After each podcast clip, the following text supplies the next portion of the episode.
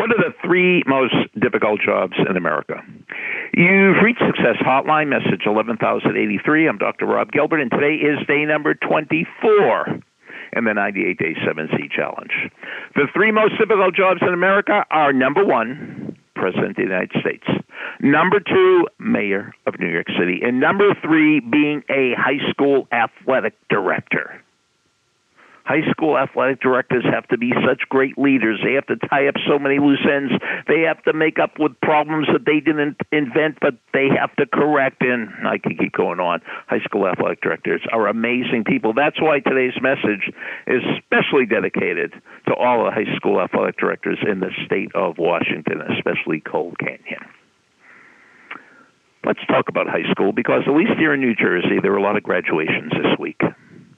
And if I were to give a commencement address, the title of the commencement address would be The Tassel is Worth the Hassle. And that's why there's so much joy at graduations because you overcame all the hassles, you've overcome all the problems, and you finally finished. I remember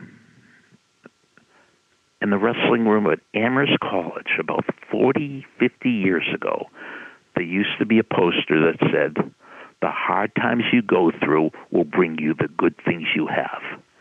The hard times you go through will bring you the good things you have. That's just like the tassel is worth all the hassles.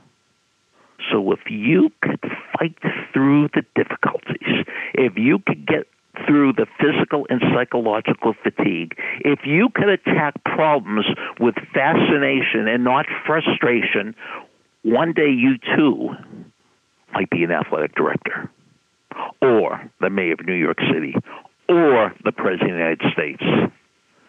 If there's one thing that America needs now more than ever, is we need great leaders. And what do great leaders do? They approach problems with fascination and not frustration. They fight through the difficulties and they get other people on board with them. F O C U S. If you want to be a great leader, you have to have focus. And focus stands for follow one course until successful. F O C U S. Thank you, Brian Cain. Message over. Thanks for listening to the Success Hotline with Dr. Rob Gilbert on the Ironclad Content Network.